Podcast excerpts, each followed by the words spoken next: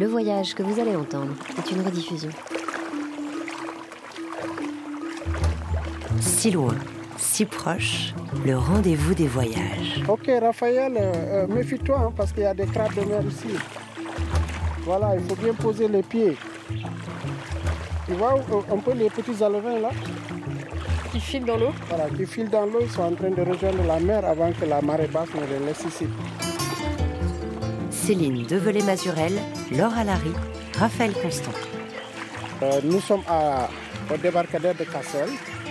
Nous sommes venus pour rejoindre la réserve ornithologique de Kalissaï. En Casamance, au Sénégal. Oui, euh, c'est une grande réserve qui couvre 30 014 hectares dans laquelle vous avez euh, des mangroves, vous avez des oiseaux, vous avez des dauphins, vous avez des lamantins, des tortues marines. Vraiment, c'est un des endroits les plus beaux du Sénégal, surtout de la Casamance, avec sa verdure.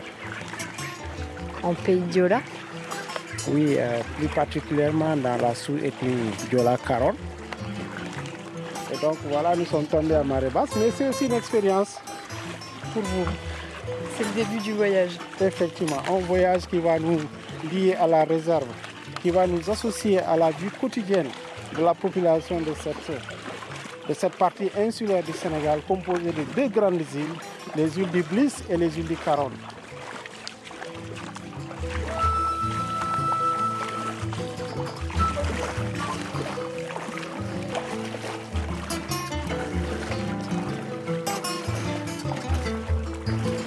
Bonjour à tous. C'est un voyage à Palan, les pieds dans l'eau, qu'on vous propose aujourd'hui et pour deux semaines.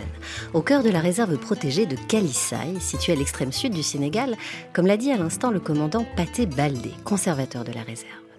Cette réserve est donc située en Casamance, une région luxuriante nichée entre la Guinée-Bissau et la Gambie, irriguée par son fleuve éponyme et qui connaît depuis des décennies l'un des plus vieux conflits indépendantistes du continent. Pourtant, loin des radars des voyageurs et des zones rouges sécuritaires se trouve au rebord de l'Atlantique cet espace de quiétude et de nature unique en son genre. Un joyau de biodiversité et d'humanité, car les lieux, malgré son classement en réserve, demeurent habités. Vu d'en haut sur les cartes, ce marigot tramé de mangroves et de canaux entortillés comme des serpentins fait penser à un arbre tortueux déployé. Et quand on pose le pied à terre, on découvre un monde insulaire fascinant, une myriade de petits îlots loin des grands centres africains, bruyants et trépidants. D'ailleurs, pour aller à Kalissa et depuis Dakar, la capitale, il faut s'armer de patience. Aller jusqu'à Ziguinchor, prendre la piste, puis la pirogue pour de longues heures de voyage. Il est donc rare que des voyageurs s'aventurent jusque-là. Mais ceux qui en font le pari, comme notre reporter, Raphaël Constant, sont bénis par les dieux du vent et de la mer. Alors cette semaine, et pour deux épisodes, on va prendre le temps du voyage et de la rencontre avec Raphaël, oublier les montres et ouvrir grand les oreilles à l'écoute du chant du monde au cœur de la réserve de Calissaï.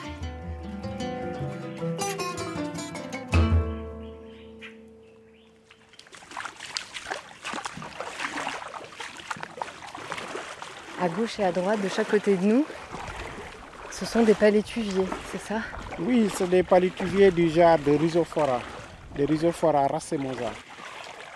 On voit les racines des palétuviers qui sont à nu là, parce que c'est marée basse. Oui, des racines échasses qui, qui, partent des branches et qui se plongent au niveau de, de la vase et sur lesquelles sont, sont grippées des huîtres.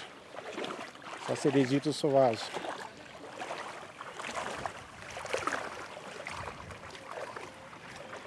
Baldé, on est en train de remonter un bolon à pied.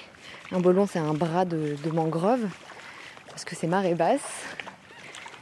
Donc il faut remonter le bolon, les pieds dans l'eau et dans la vase, jusqu'à la pirogue. Oui, c'est le terrain qui commande finalement. Là, plus on avance, plus on a de l'eau qui monte. Quand on venait, on, on croyait qu'on allait trouver la marée haute. Malheureusement, nous avons fait appel à nos éco-gardes qui ne nous ont pas donné la bonne information.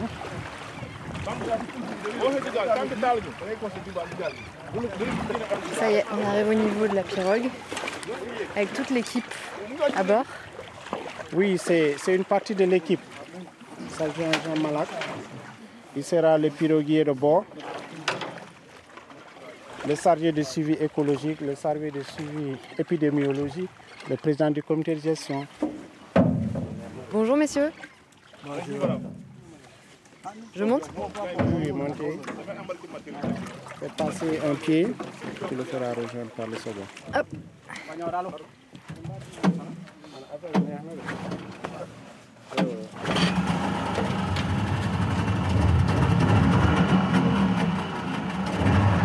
C'est parti.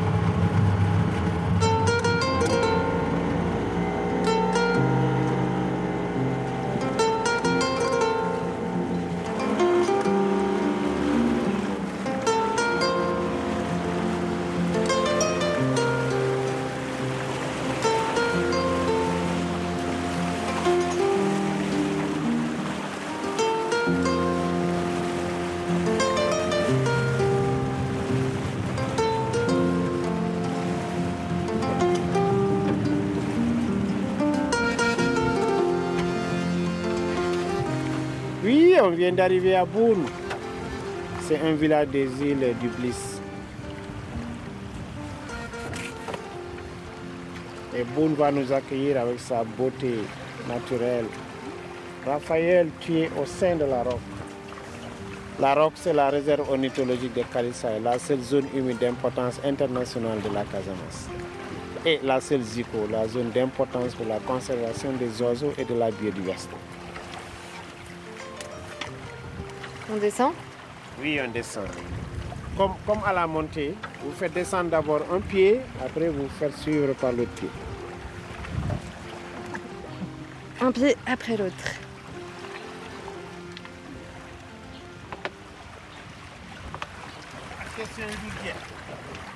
On avance sur une petite plage. À gauche, il y a une grosse pirogue en bois, peinte en bleu, jaune et noir.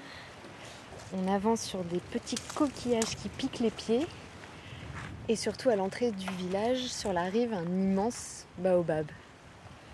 Un arbre vraiment historique ici et mythique, puisque cet arbre-là est aussi euh, protecteur pour le village.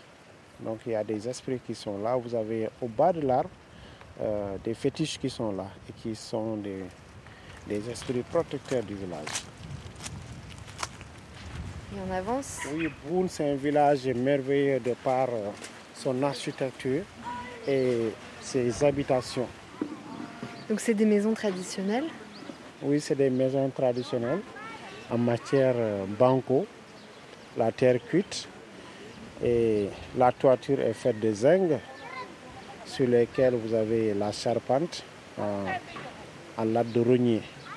Vraiment des maisons qui sont aussi écologiques. Tout est fait à partir du, du substrat naturel du village. Voilà, il y a Madame Alkali, le- la, la dame du chef de village qui nous accueille. Bonjour. On rentre? Oui, oui, on rentre. Ça va. Merci pour l'accueil. ne ko Voilà. Elle dit que vous êtes venu à Boune, vous êtes maintenant Raphaël Diatta. Vous êtes baptisé Raphaël la. Voilà, tout le monde s'appelle Diatta ici.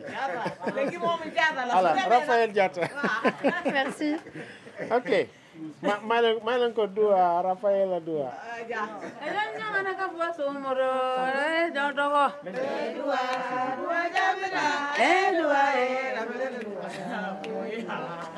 kajanjongana ka bo sumoro ba dene jogotogo No jooɗi way. Kencang anak buat kumudu refe toko Eh Dua dua jadi tak. ada?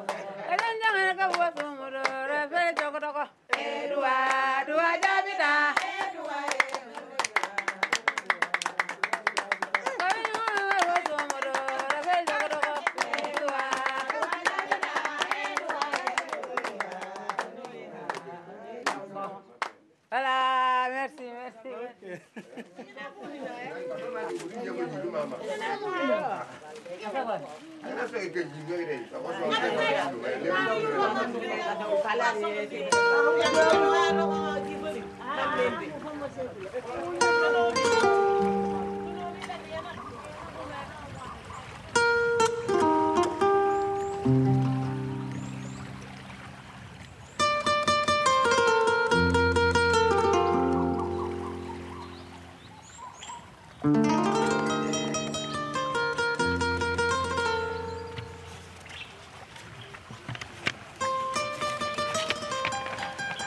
Sur la frange maritime de la réserve, vous avez 19 km de côte où se reproduisent des tortues marines.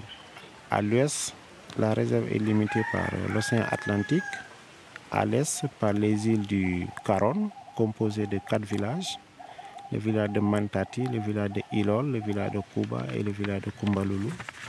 Baldé, vous êtes en train euh, de déplier une carte de la réserve ornithologique de Kalisai, sur laquelle on peut voir les différents villages des différentes euh, îles.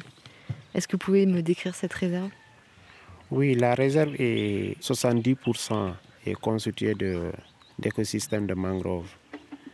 La population dans, dans cette partie est évaluée en 2014 à 2574 habitants, répartis entre 10 villages. Ils sont symbolisés par des points bleus. Donc tous les serpentins que je vois figurer sur la carte, en fait, il s'agit quoi de, forêts-galeries, de bolons? Les bolons, c'est des canaux d'eau salée. Oui, euh, c'est un mélange complexe d'écosystèmes composé de, mangroves, de palmeraies, de rizières, de marigots, mais aussi de, de. Il y a quatre grandes euh, zones d'importance pour la faune sauvage. C'est d'abord les réunions de Cassel où nichent euh, les pélicans, les aigrettes, les hérons, les ibis, les cormorans et les spatules. Après ce point, vous avez euh, l'embouchure de Saloulou, qui est le point de jonction entre les chenaux et, et la mer, où se reproduisent des, les sternes caspiennes. C'est des oiseaux? Oui, c'est des oiseaux marins.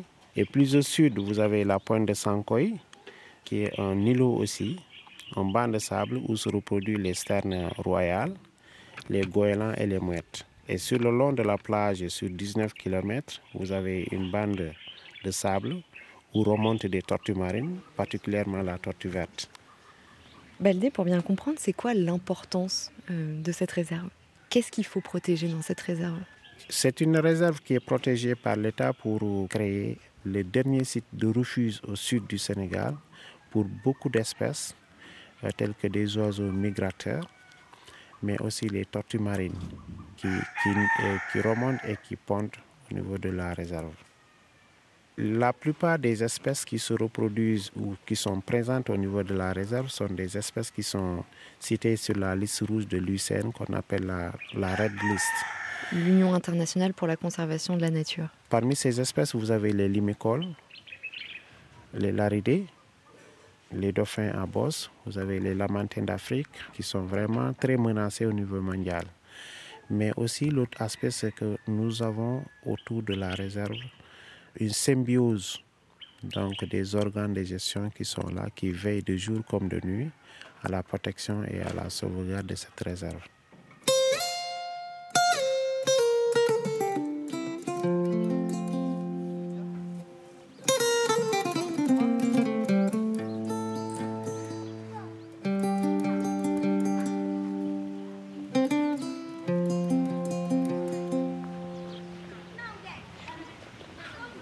Moi, c'est Djangad Victor Diata.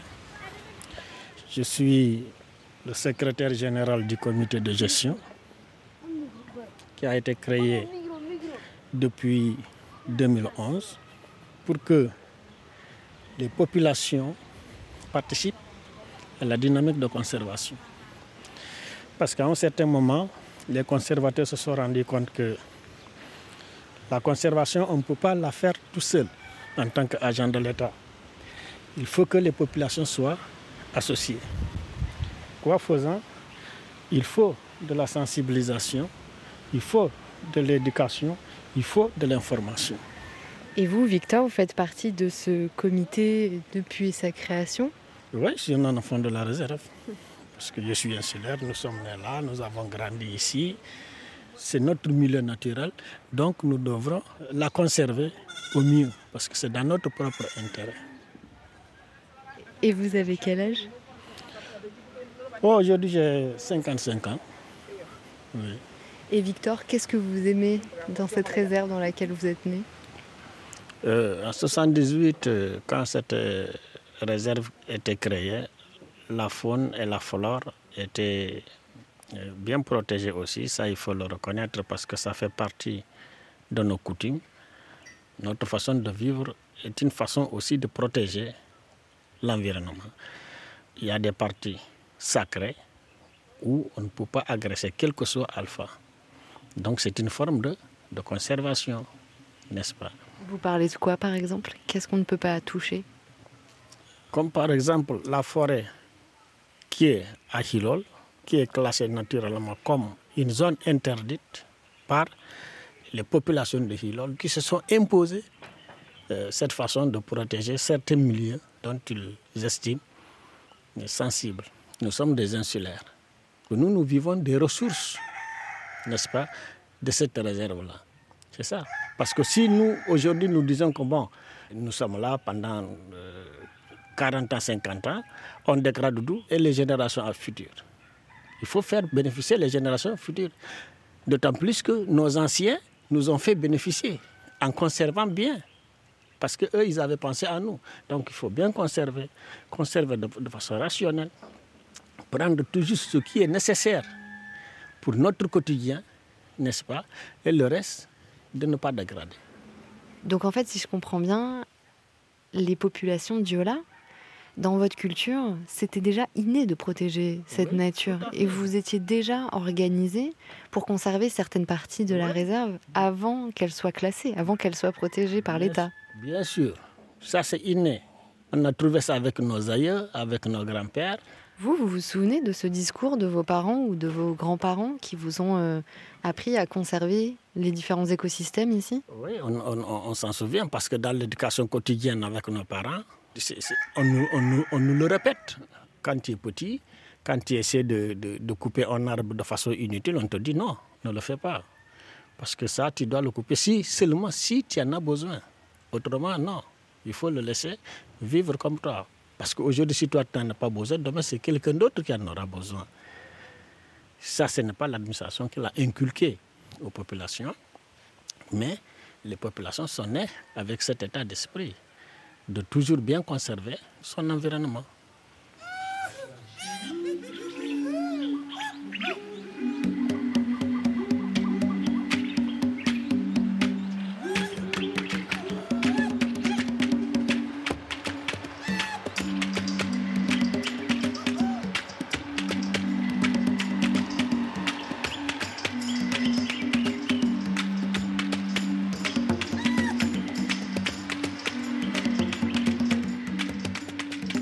Classement de l'Union internationale pour la conservation de la nature, les réserves normalement sont des milieux où on ne peut pas permettre la présence des installations humaines. Mais nous, nous avons la particularité qu'avant que cette réserve ne soit créée, les populations vivaient déjà en harmonie avec leur environnement. Et c'est sur cette base d'ailleurs que les plus hautes autorités du Sénégal ont jugé nécessaire de la classer comme réserve. Donc c'est ce qu'on appelle une gestion communautaire, participative entre vous, les agents euh, de l'État, et les populations locales? Nous avons déjà dépassé ce stade de gestion participative. Nous, nous sommes dans la gouvernance partagée. Vous avez l'administration qui est représentée par les agents des parcs nationaux et la communauté qui est représentée par le comité de gestion. Donc ces deux entités initient et mettent en œuvre des activités de sauvegarde de la, de la biodiversité et de protection de la nature. Est-ce que cette gestion entre un organe communautaire et vous, les agents des parcs nationaux, elle est inédite? Oui, elle est inédite en ce sens que au Sénégal, la gestion des ressources naturelles était d'abord exclusivement détenue par l'État. Et à partir de 1996, l'État a concédé une partie des pouvoirs aux collectivités locales. La loi leur confère euh, le pouvoir de décision sur la gestion des ressources naturelles dans les forêts qui sont aménagées.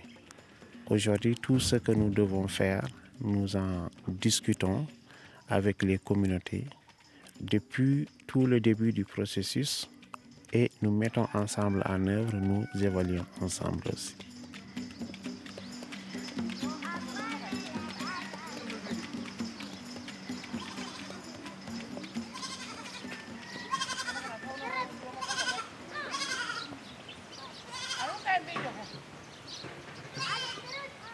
Victor, on est en train de traverser le village de Boone. Oui. Il y a plus de 200 habitants dans le village. Là, j'ai l'impression qu'on est arrivé euh, plus ou moins au centre du village. oui. Devant moi, il y a une église N'est-ce pas? Ça, c'est le puits du village. à gauche. Oui. Après l'église, c'est l'école. Dans les villages des îles du Bliss, euh, dans un village comme celui-ci euh, à Boone, de quoi les gens vivent? Principalement de la riziculture, de la cueillette euh, des fruits de, de la forêt, comme des pains de singe. C'est les fruits issus du baobab, mais aussi de la pêche, euh, de l'ostréiculture et des arches. Les arches, c'est des coquillages? Les coquillages, oui. Euh, Il y a aussi des gens qui, pra- qui pratiquent l'apiculture, l'aviculture. C'est des activités qui participent à la vie quotidienne des, des populations insulaires. Juste à notre gauche, il y a euh, un enclos avec euh, des chèvres qu'on entend, des cabris. Mhm. Un enclos qui est euh, fermé par euh, des feuilles de palmier séchées. Oui. Euh, C'est de petits jardins que les vieilles mamans essaient d'entretenir pour faire quelques légumes. On met des oignons, du piment, de la tomate, des choux, du maraîchage qui leur permet de vivre. Et cet arbre devant lequel on s'est arrêté, qui est imposant parce que ses racines sont énormes, le tronc fait plusieurs euh, mètres de diamètre. Il est magnifique. Oui, vous savez, nous sommes dans un milieu naturel avec lequel milieu nous communions. Les gens, chaque fois, s'ils ont besoin, s'ils ont une réunion, ils sont là. C'est l'arbre à palabre Sur du l'arbre village. à palabre, tout à fait, pour voir comment il faut gérer certains problèmes, etc., sociaux, économiques, etc., culturels. On continue, on avance On continue.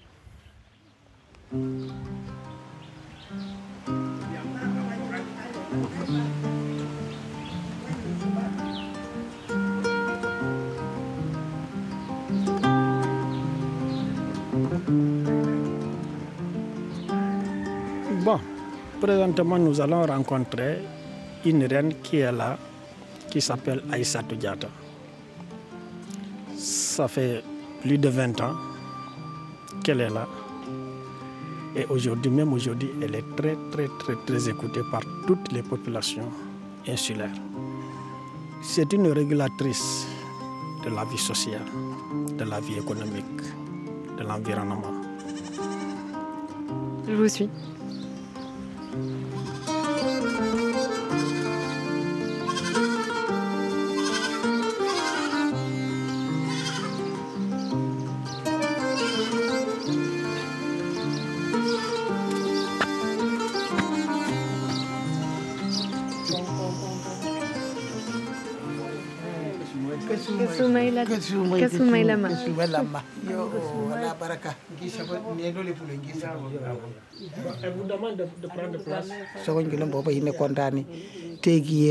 Je suis très contente de votre venue. Merci de passer me saluer. Je m'appelle Aïssatou Diatta. Je suis une fille de jomboge. Je suis née en Gambie et je suis venue dans ce village pour me marier. Ah. Ici, les gens m'appellent Eh, Binky. Binki. Aïssatou, vous êtes euh, reine? Vous avez été élue depuis combien de temps et comment?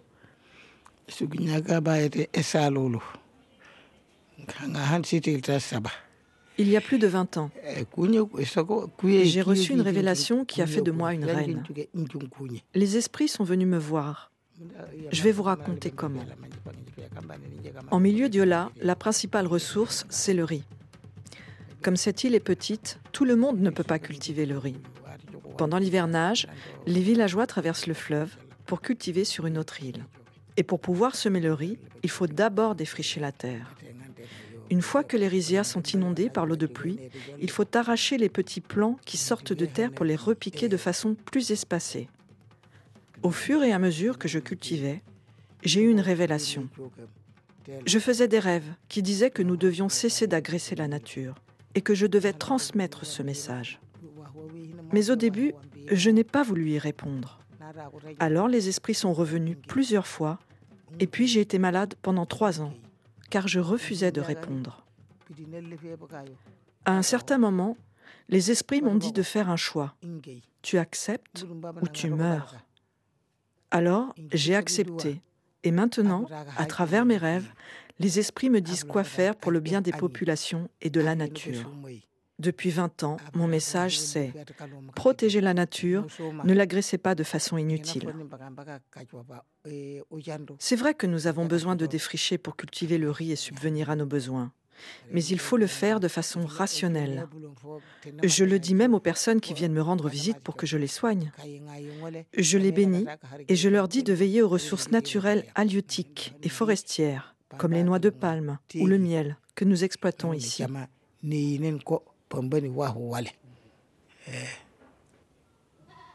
Vous êtes dans cette réserve euh, protégée depuis plus de 20 ans. Concrètement, est-ce que vous avez vu ces ressources se dégrader?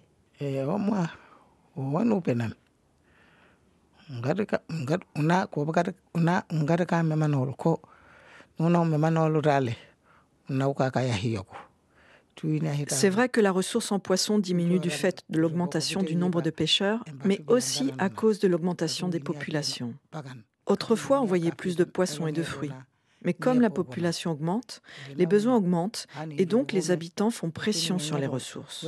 Mon rôle, c'est de dire de faire attention à notre consommation et ma parole est très écoutée. Comment vous faites pour trouver l'équilibre entre la protection de la nature et le développement des populations?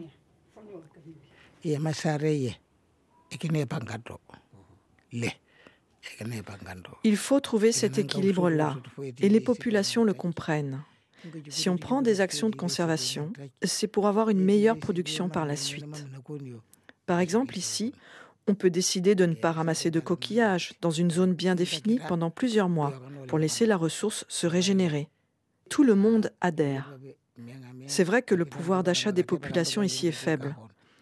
Mais on sait qu'on ne pourra pas vivre sans ces ressources. Donc c'est un mal nécessaire de se priver un temps. On n'a pas le pouvoir de sanctionner les gens qui dérogent aux décisions prises collectivement. Mais les agents de conservation de l'État sont là pour nous aider à les faire respecter. Ils nous aident à sensibiliser les populations. Et ça marche.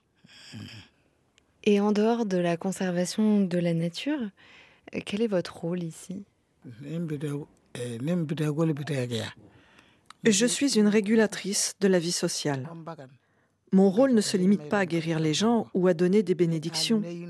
J'interviens beaucoup dans les conflits sociaux entre un mari et sa femme, entre les générations ou entre les villages.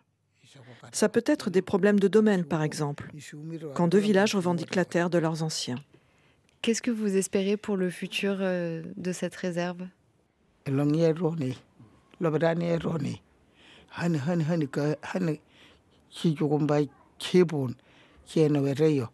Vous savez, ici, la difficulté majeure, c'est l'accès à l'eau potable. Pendant l'hivernage, quand il pleut, il n'y a pas de problème. On récupère l'eau de pluie dans des récipients, mais pendant la saison sèche, l'eau de la nappe phréatique n'est pas potable à cause du sel. Et puis, sur le plan sanitaire, la vie des populations ici est difficile. Nous n'avons qu'une case de santé avec des secouristes qui ne sont pas bien formés et ils n'ont pas les moyens matériels nécessaires pour secourir les villageois en cas d'urgence. Donc le temps que le malade prenne une pirogue pour rejoindre les villes de Kafountine ou Ziguinchor, qui sont loin d'ici, c'est parfois trop tard. Il peut mourir en chemin. Donc je souhaite que la paix s'installe entre les populations, qu'il y ait l'union des cœurs, car c'est dans la paix que nous pouvons correctement conserver. Sans paix, il ne peut pas y avoir de développement. Je suis très contente de vous accueillir. Que votre voyage soit béni. Et tout de suite sur RFI, c'est Gina Daffiniam, une artiste casamançaise qui célèbre ici en chanson son village.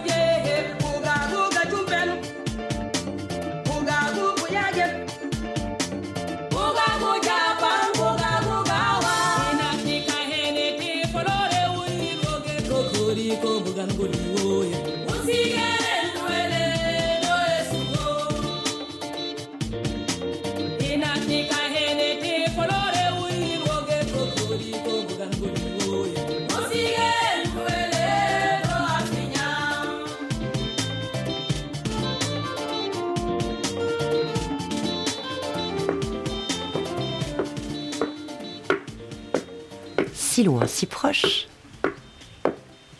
Écoutez, vous voyagez. Bonjour. Raphaël, ça va? Et vous, Abdou, je vous attendais. Ça va très bien. Et le voyage? En pirogue, parfait. Voilà, c'est bien. Alors, je crois que c'est vous mon tuteur ce soir. Oui, oui, oui, oui, oui, c'est moi qui vais vous loger.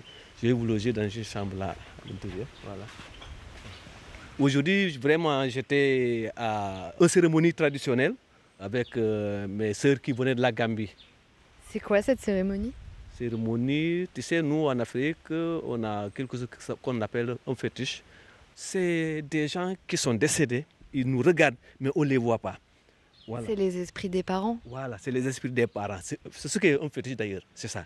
C'est le bois sacré, là où un arbre, un fromager, c'est un lieu où nos parents vont demander des souhaits.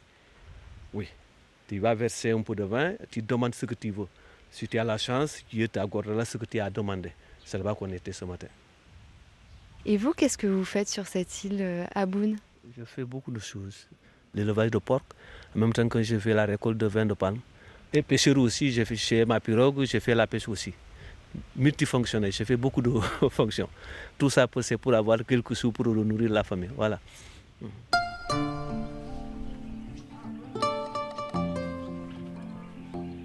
À si loin, si proche, on est toujours au sud du Sénégal, dans la réserve ornithologique de Kalissaï, dans le village de Boune, en compagnie d'habitants de la réserve comme Abdou, véritable héros du quotidien, qui malgré l'enclavement de la réserve, le manque d'eau potable ou d'électricité, mais aussi les impératifs de conservation, se maintiennent sur ces terres isolées et préservées. Le fait qu'elle soit habitée, c'est ce qui fait la force et la spécificité de cette réserve gérée par une dizaine d'agents des parcs nationaux en concertation avec la communauté. Dans ces lieux à l'écosystème fragile et complexe, l'UICN, ou Union internationale pour la conservation de la nature, accompagne les populations locales pour valoriser les bonnes pratiques déjà en cours et en imaginer d'autres, notamment à travers le PPI, ou Programme des petites initiatives qui soutient les habitants, premier gardien protecteur de la réserve. On retrouve Raphaël avec Abdou, le pêcheur multifonction. Bon, ça fait plus de 5 ans. hein. On constate que le produit est en, en baisse. Des fois, quand vous, revenez, vous ne pouvez pas rembourser les dépenses que vous avez faites. Tous les gens disent que le poisson est rare. Parce Pourtant, que- on pourrait croire justement que dans une réserve protégée, il y a quand même plus de poissons. Oui, maintenant, maintenant, on a commencé à vraiment sensibiliser les gens pour changer la manière de faire la pêche. Maintenant, on a même euh, dit qu'il faut quand même créer des lieux où on ne pêche pas. Les poissons vont se produire là-bas. Quand ils sortent, on les prend. Mais là-bas, on ne pêche pas. Et d'après vous, pourquoi il y a moins de poissons? Parce qu'on a pris trop. Quand on prend trop et on prend les petits, il n'y aura pas de poissons. Il faut prendre les gros poissons, laisser les, les- les petits poissons à développer. Et cette pêche, elle est euh, commerciale ou elle est pour la consommation des Elle familles? est commerciale, oui, mais il y a aussi les, les villageois qui viennent pour, pour se nourrir. Mais en général, c'est les gens qui viennent d'ailleurs, qui viennent de l'extérieur de la région, qui viennent de Kafountine, de Dakar, de Ziguinchor. Il y a des gens, que même si on leur dit que là, il ne faut pas pêcher, eux, ils continuent à venir parce qu'ils ont besoin que de l'argent. Ils ne regardent pas l'avenir. Or que quand on réserve les poissons, tôt ou tard, on aura. Voilà. Donc c'est compliqué en fait parce que vous, vous mettez en œuvre des solutions pour préserver la nature, mais effectivement, la réserve est ouverte à d'autres pêcheurs. Voilà, voilà, c'est vraiment, vraiment pénible. hein. Nous, on ne peut pas manger sans, sans poisson. Avec le riz seulement, on ne peut pas manger. Mais il faut mettre du poisson pour manger. Voilà. Et quand vous dites on a décidé de fermer certains espaces à la pêche, c'est qui on? Ça veut dire quoi? Le comité de gestion, oui, c'est le comité de gestion qui a décidé, de- avec le, le CLPA, une association des pêcheurs. Ouais. En fait, vous, Abdou, vous faites euh, partie du comité de gestion. Vous avez été élu représentant euh, de votre village dans ce comité de gestion local? Euh, C'est le village qui m'a choisi, c'est les gens de la commune qui gèrent la, réserve avec les agents des eaux de forêt ensemble. Eux, ils sont là, de temps en temps, ils viennent. Nous, on est là, on est sur place. Quand on voit des gens, des pêcheurs qui vont euh, pêcher n'importe quoi, on leur dit que là, c'est interdit de faire ces manières de pêche-là. Quand on voit des gens qui vont faire la chasse euh, dans la réserve, on dit que c'est interdit. C'est nous qui le représentons ici, parce que c'est nous qui habitons dans les villages. Quand on voit des choses, il faut les signaler. Par exemple, les poissons, on nous a donné des mailles pour prendre les grands poissons, laisser les petits vivre. Celui qui euh, utilise une autre maille, quand on prend, euh, on, on- prend tes filets, euh, on l'amène à la direction. C'est- On est engagé maintenant, hein, on est engagé pour vraiment défendre ces causes-là. Tôt ou tard, ça va marcher parce que tout un commencement est difficile. Mais là, on voit déjà l'utilité de cette réserve. Ça fait amener beaucoup de gens qui viennent visiter les oiseaux, la nature. Quand les touristes viennent visiter, je suis là, j'ai un petit campement, j'ai quelques chambres, mes femmes préparent les touristes à manger. Vous avez souvent de la visite? Oui, oui, oui, oui, oui. Seulement avec le corona, c'est vraiment diminué. Mais auparavant, ça marchait. Africaine, européenne, américaine, on reçoit toutes les nations ici. Oui. Ce que tu vois là, c'est le bar. Derrière là-bas, c'est la case où il y a des quatre chambres. C'est vous qui avez construit? Oui, oui, oui, c'est moi qui ai construit un banco, mais tu vois là, en haut, il y a les termites qui me fatiguent avec la paille. Comme c'est la paille, Le toit est en paille. le toit en paille. Maintenant, les termites, ils viennent, ils attaquent la paille. Quand tu, tu couvres, ça ne fait pas deux ans, il faut recouvrir. On peut rentrer, on va, on Oui, va visiter oui, on peut rentrer dans la case, voilà. Ouais. Voilà, Donc c'est aménagé, il y a deux, trois Voilà. tables. voilà. Et au fond, euh, vous avez un, un petit bar aménagé. Qu'est-ce qu'on boit chez vous, euh, Abdou? Là, là, il y a la bière, il y a le whisky, il y a la boisson sucrée, tout, tout, tout. Même le, bo- le- le vin blanc, quand je récolte, des fois, j'amène ici pour, pour vendre. Ouais. Voilà.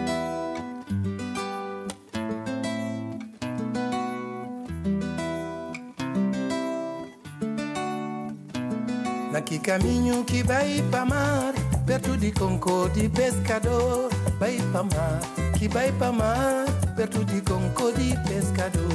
Latino bico teradu na sossego de Quitabanca, Quitabanca, Quitabanca, perto de Conco de pescador. Itadabu no cuiago, Iago limpo, Iago limpo. Obrigado, vida que dá no, vida não tem que força de trabalhar. Naki caminho que vai para mar, perto de Conco de pescador. Vai para mar, vai para mar, perto de Conco de pescador. Vai para mar, vai para mar. Baldé, on est sur euh, la rive du village de Boune. Euh, le soleil s'est levé il n'y a pas très longtemps. On a une belle lumière déjà ce matin qui tombe sur la, sur la mangrove. Nous sommes là ce petit matin avant d'embarquer pour, pour aller voir le parc ostréicole. Mais aussi nous voyons des belles parades d'oiseaux cherchant aussi leur nourriture. On voit des oiseaux qui plongent dans l'eau.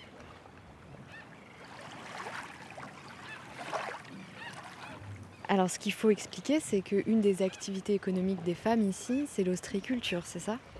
Oui, l'ostréiculture est une activité qui fédère toutes les femmes des dix villages de la réserve. Dans chaque village, vous avez une association qu'on appelle KOSUT, qui veut dire développement. Donc notre pirogue est à quai, si on peut dire, c'est-à-dire euh, amarrée euh, sur, euh, sur le bord de la rive, sur les coquillages. Et je vois qu'un peu plus loin, il y a une pirogue qui est déjà sur l'eau, avec des femmes qui sont montées, des femmes du village qui sont montées à bord.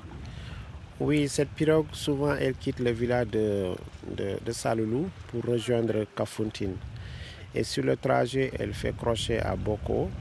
Elle ramasse aussi les passagers. Elle vient à Boune. Elle rejoint Kailo avant d'arriver à Kafountine. C'est une pirogue navette? C'est une navette journalière qui se fait. Tout est insulaire. Il n'y a que la pirogue qui est moyen de communication et de transport des populations. Sans pirogue ici, nul ne peut quitter les villages insulaires pour aller à la grande partie terrestre au nord de la réserve qui est la ville de Kafountine. Alors on embarque?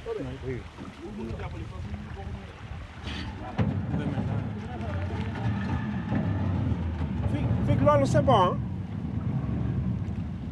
Oui, c'est bon.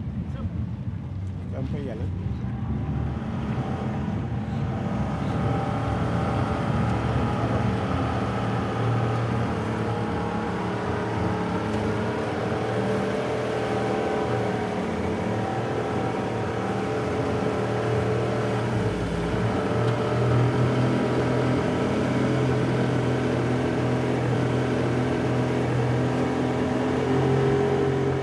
En train de se rapprocher de la rive de la mangrove.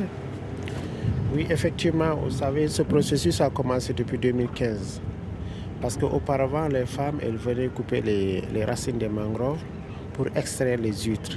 Et depuis que nous sommes là, nous avons conscientisé les femmes que ces mangroves sont aussi des rideaux qui protègent vos villages contre les inondations, contre les vents violents et, et qui peuvent entraîner même euh, votre départ d'ici. Donc si vous continuez à couper les mangroves, elles vont mourir et le village sera exposé aux inondations. Il y a le changement climatique qui affecte les forêts. Il y a le prélèvement de bois pour faire la cuisine. Il y a le prélèvement de bois pour faire les charpentes. Mais si à cela s'ajoute aussi la coupe des racines pour, pour extraire des huîtres, c'est sûr que d'ici peu, la mangrove risque d'être disséminée. Maintenant, ils ont compris finalement, ils nous ont dit, mais quelle solution faire pour, pour limiter cela et concilier euh, les aspects économiques du village. Donc nous avons expérimenté les, les parcs ostréicoles avec des guirlandes. C'est là que nous avons fait beaucoup de formations aux femmes qui aujourd'hui elles-mêmes elles arrivent à, à construire elles-mêmes leurs guirlandes. Donc c'est un dispositif qui permet à la fois de protéger la mangrove parce que nul ne coupe maintenant les racines de mangrove pour extraire des huîtres. Tout le monde extrait les huîtres à partir de son parc ostréicole. Et ça a déjà commencé à capturer les huîtres.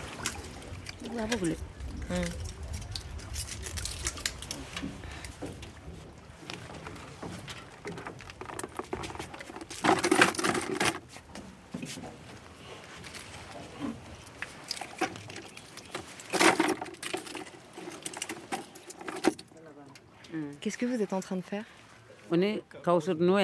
On est en train de récolter les huîtres sur le parc ostréicole que nous avons posé l'année dernière. Comment vous vous appelez Je m'appelle Barras et ça fait plus de dix ans que je récolte des huîtres. Et vous, mesdames Clémentine. Là, vous venez de sortir deux, trois guirlandes euh, d'huîtres de la mangrove. Est-ce que vous pouvez m'expliquer comment ça fonctionne?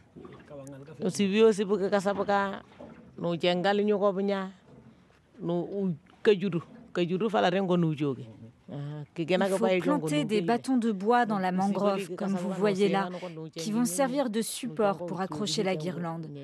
On va chercher des coquillages femelles vides qu'on attache à une corde comme celle-ci. On les immerge et là, les naissins d'huîtres vont se fixer sur les guirlandes de coquilles et puis ils vont se développer pendant neuf mois.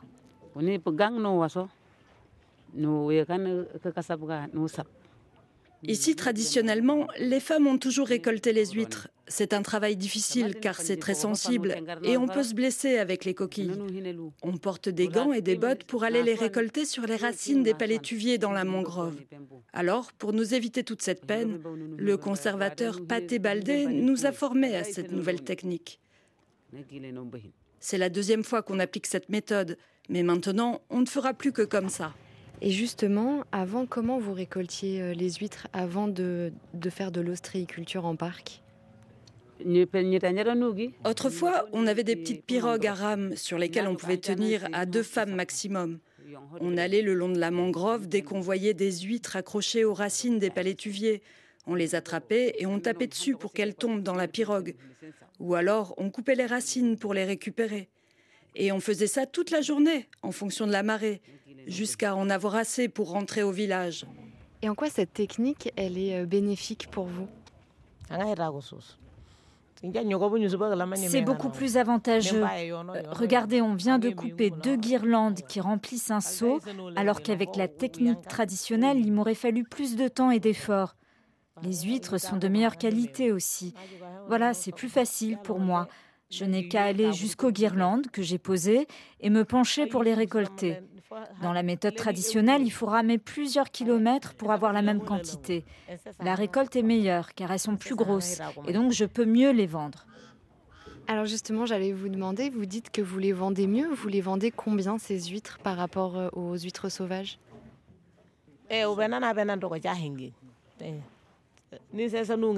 Avant, je vendais les huîtres sauvages à 1500 francs le kilo. Maintenant, je les vends 2000 francs le kilo. Donc ça veut dire que vous vendez à peu près le kilo à 3 euros au lieu de 2,20 euros avant. Et donc, est-ce que vous avez vu une vraie différence sur vos revenus, sur, euh, sur la qualité de vie? Oui, mes revenus sont meilleurs. Je m'en sers surtout pour la scolarisation de mes enfants car ils sont dans des collèges ou lycées, ailleurs, et je dois les entretenir. J'envoie de l'argent pour leur inscription, l'uniforme, les fournitures ou l'argent de poche pour vivre. Donc avec cette pratique, je peux mieux m'occuper de ma famille. Et elles se mangent comment les huîtres ici?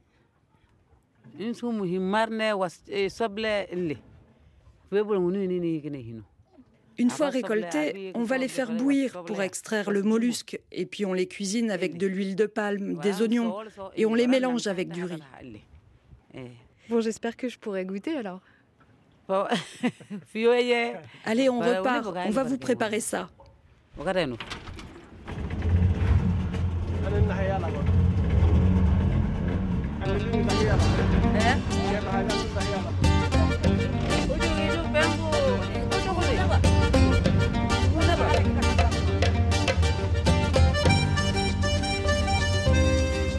Au fil de l'eau en Casamance, au cœur de la réserve de Calissaï, c'est un reportage de Raphaël Constant en deux épisodes qui va donc continuer la semaine prochaine.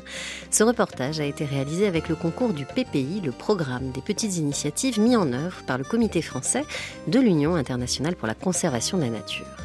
Un grand merci à eux, aux agents et aux habitants de la réserve pour leur accueil.